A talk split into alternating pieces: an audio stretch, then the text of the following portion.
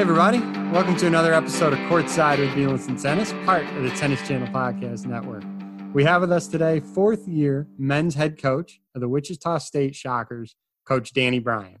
Coach Bryan played his collegiate tennis at LSU, where he ranks among LSU's all-time leaders in wins, and tennis runs deep in his family, as his father and three uncles played collegiate tennis, while his grandfather played professionally. Currently, Coach Bryan is doing a great job leading the Wichita State squad to success. We are happy to have him on. So without further ado, please welcome to the pod, Coach Danny Bryan. Coach, thanks for spending some time today and walking us through your journey. Yeah, David, thanks for having me. I'm excited to be here. So, I mean, I ask the same question to every recent guest I have because it's just such a unique time right now with the coronavirus and everything. How are you holding up? How's your family holding up? How's the team holding up? Yeah, as you said, it's been crazy few months. Now things have gotten a lot better for us. You know, we've been fortunate since June 1st. We've actually been able to practice with the guys that have been on campus that stayed.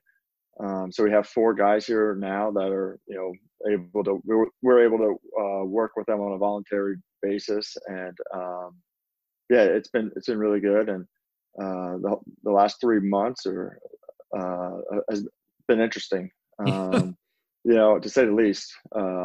And, you know, it's been a good time to reflect. And I think, you know, our team's in a really motivated right now. I think, you know, being away from tennis for so long is we've all kind of looked at things. We're all looking at things a little bit differently and understand how fortunate we are to play and, you know, when we are able to. So.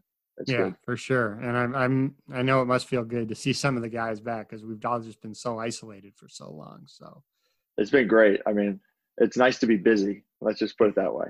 Yeah. You know, I have a lot going on now, which is great. So as I stated in my intro, tennis runs deep in your family. So I guess it was kind of implied that you'll be playing the sport as well. So why don't you walk us through how you got started in the sport and did you play any other sports growing up? Okay. Yeah. So yeah, tennis is definitely in the family. My grandfather on my father's side was a tennis coach and still is. He's getting up there. I'm not sure exactly what his age is, but he's still out there, probably close to 80. And then my dad had three brothers. There's four boys, and all of them played tennis. All of them played Division I, and so. Let's see, one of them ended up, he was playing German league and fell in love and has lived in Germany pretty much since I've been born, but he's a tennis coach there. And then my dad was a tennis coach. One of my other uncles is also a tennis coach. And then there's one oddball who's a lawyer. So, yeah, I mean, I was always around tennis. My sister is 2 years older and, you know, she played tennis at Ohio State. And so, you know, my dad had a junior program with my grandfather and, you know, I just would go out there. I think it was 2 hours a day, 4 to 6. And that's basically how I started playing. I also played baseball until I was 10, I think, is when I kind of decided I was just going to try to pick one sport. And I always enjoy playing lots of other sports and I still do. And as a kid, I would always go play with friends, play basketball, you know, baseball, football, everything. But tennis ultimately from about 10 was, you know, the only one I took very seriously. Wow. That's pretty early to specialize in that, but that's cool. So obviously you had a good junior career because obviously we saw where you played collegiately. Talk about some of your big junior accomplishments. Yeah. So yeah, I did. You know, especially nowadays, I would say I kind of, you know, specialized, you know, pretty early. And so I had success, you know, right away. I think I was just probably playing more than everyone else or most people. And, you know, in the 12s, I don't think there was actually a 12s national ranking at the time. There was a thing called Challenge Cup.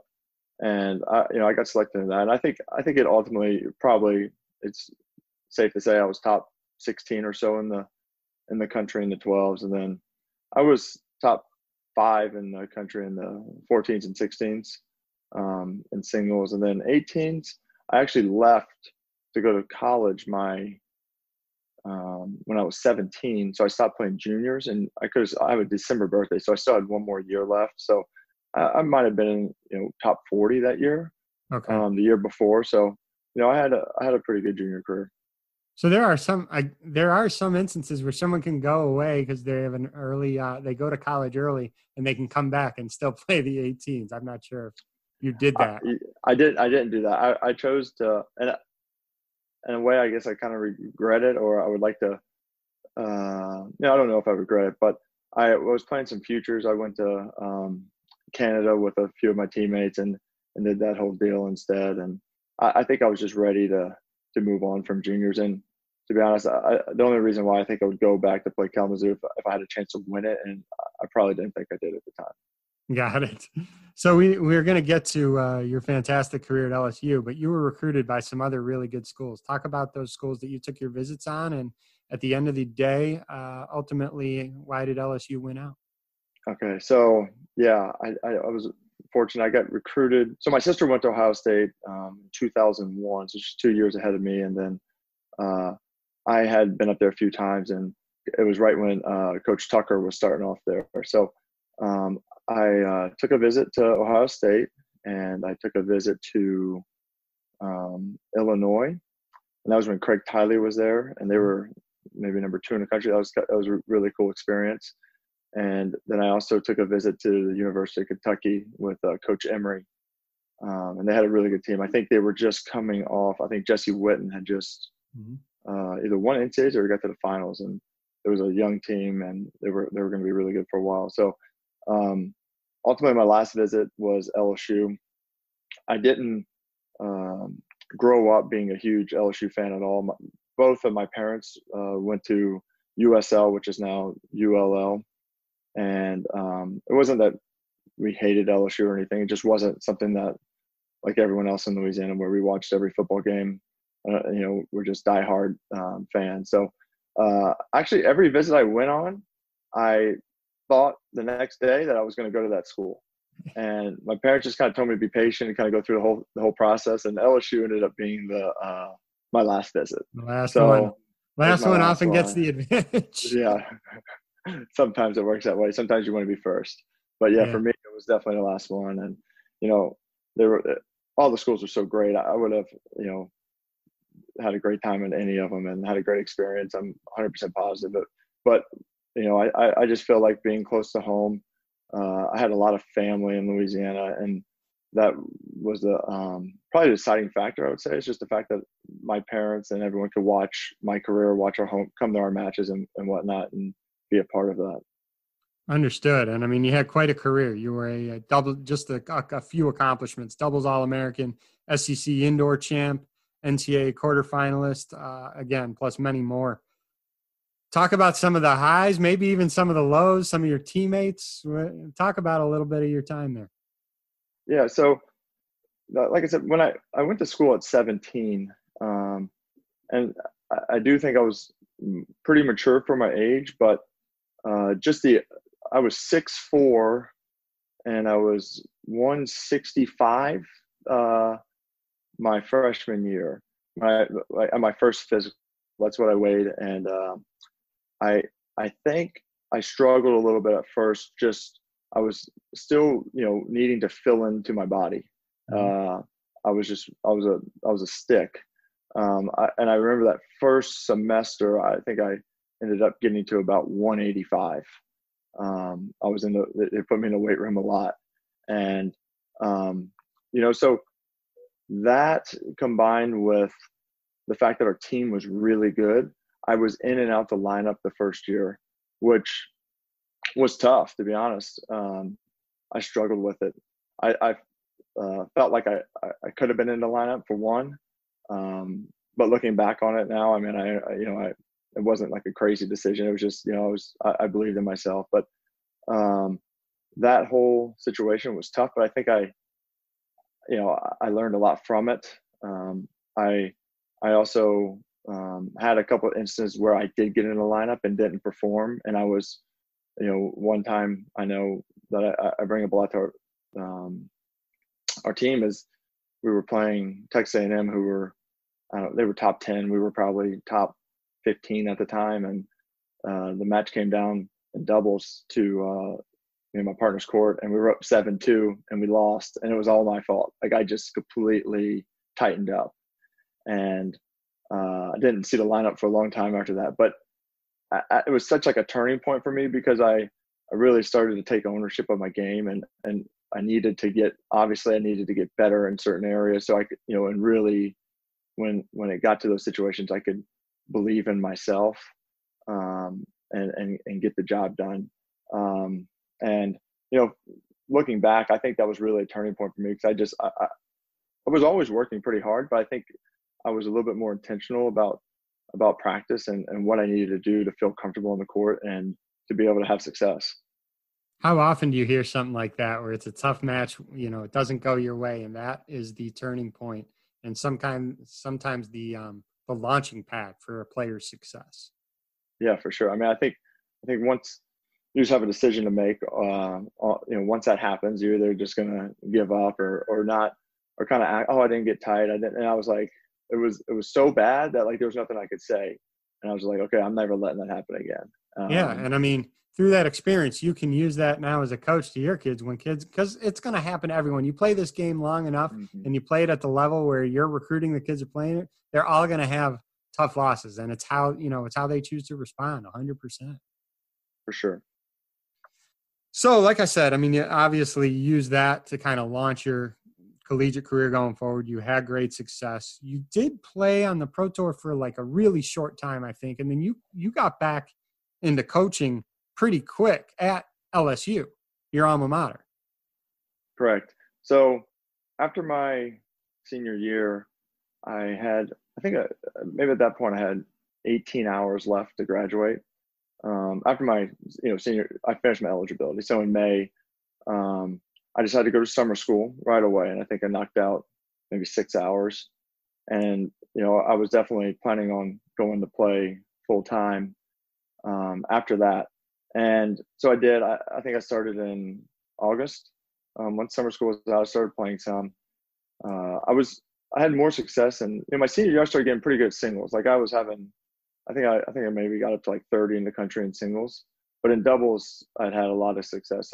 My partner and I, Colt Gaston, we finished the year I think 3 in the country. So I felt that if I was going to make a living playing tennis, it was more likely to be in doubles. So that was kind of my thought process going out to play. And, I did have some success in doubles in a short period of time. I ended up, in December of that year, I decided that, I always knew in the back of my head that I wanted to get into coaching, probably around my junior year. And it was specifically to college coaching.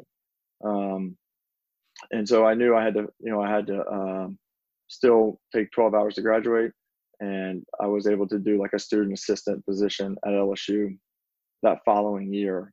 And I made that decision off of, wanting to graduate. And also I wasn't really enjoying the travel side of tennis, professional tennis, being on my own, all those different things. I was never really settled in. And so I didn't at that time say I'm never playing again. It was more, all right, I'm going to go back, help the team out, finish my degree, and then, see what happens at that point, make a decision. And then ultimately Tulane had stopped their program after Hurricane Katrina, and they were, starting it back up that following year. And Mark Boris, who was the assistant coach at LSU, for Jeff Brown at the time, and was my coach there as well. When I was there, he ended up getting the head coaching job, which left the position open. So I was just in the right place at the right time, and I felt like it was too good to pass up. Yeah, and I'm always fascinated. I've had a couple of guests that both played for played for the coach, and then they wound up joining them in the coaching ranks. And this happened with you too.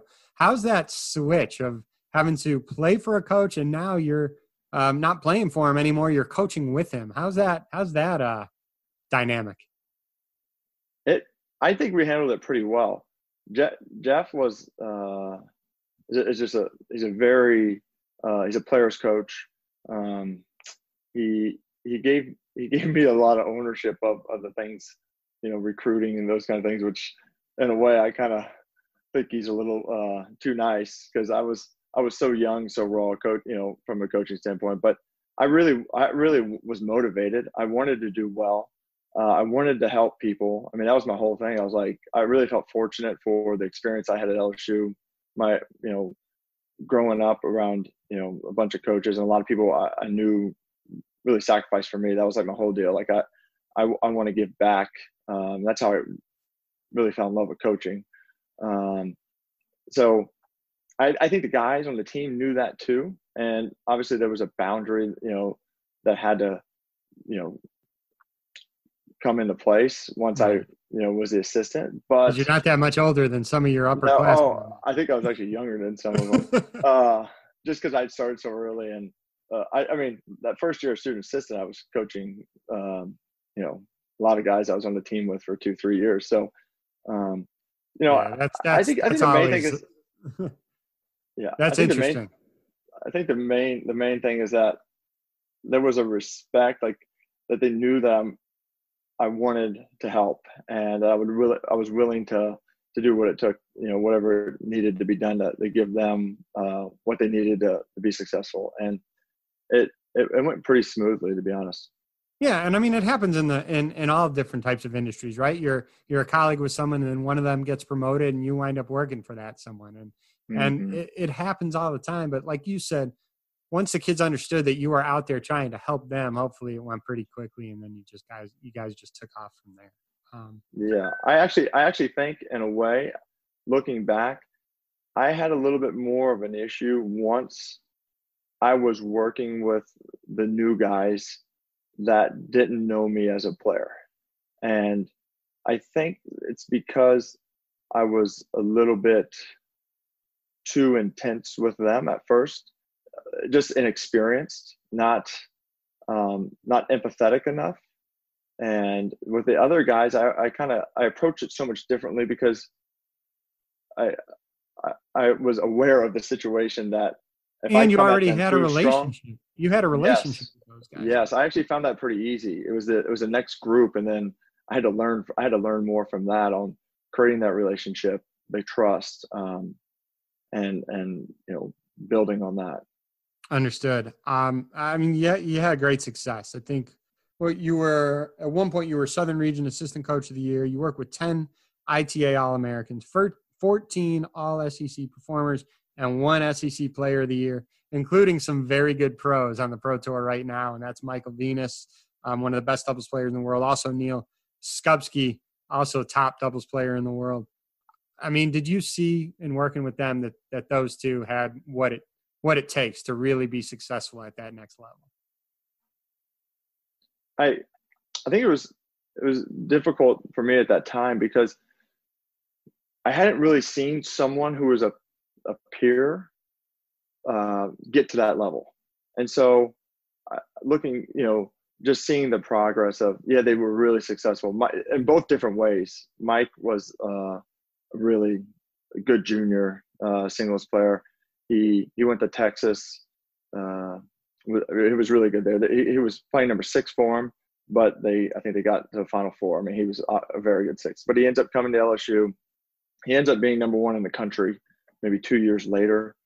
He's always really good. And doubles, he's not a natural doubles player. He's really a power player. He's got a massive forehand, massive serve. And he's learned to volley well, and he's kind of found a niche, like his niche in doubles. It's not the talented guy, and so I'm not surprised that he's there now, I guess, and especially knowing what I know now. But at that time, I wasn't sure that he was that good. But I think it's hard when you really haven't seen someone you grew up and really know the level and the stages. Now I see it through these different guys that have. Ultimately made it to that level.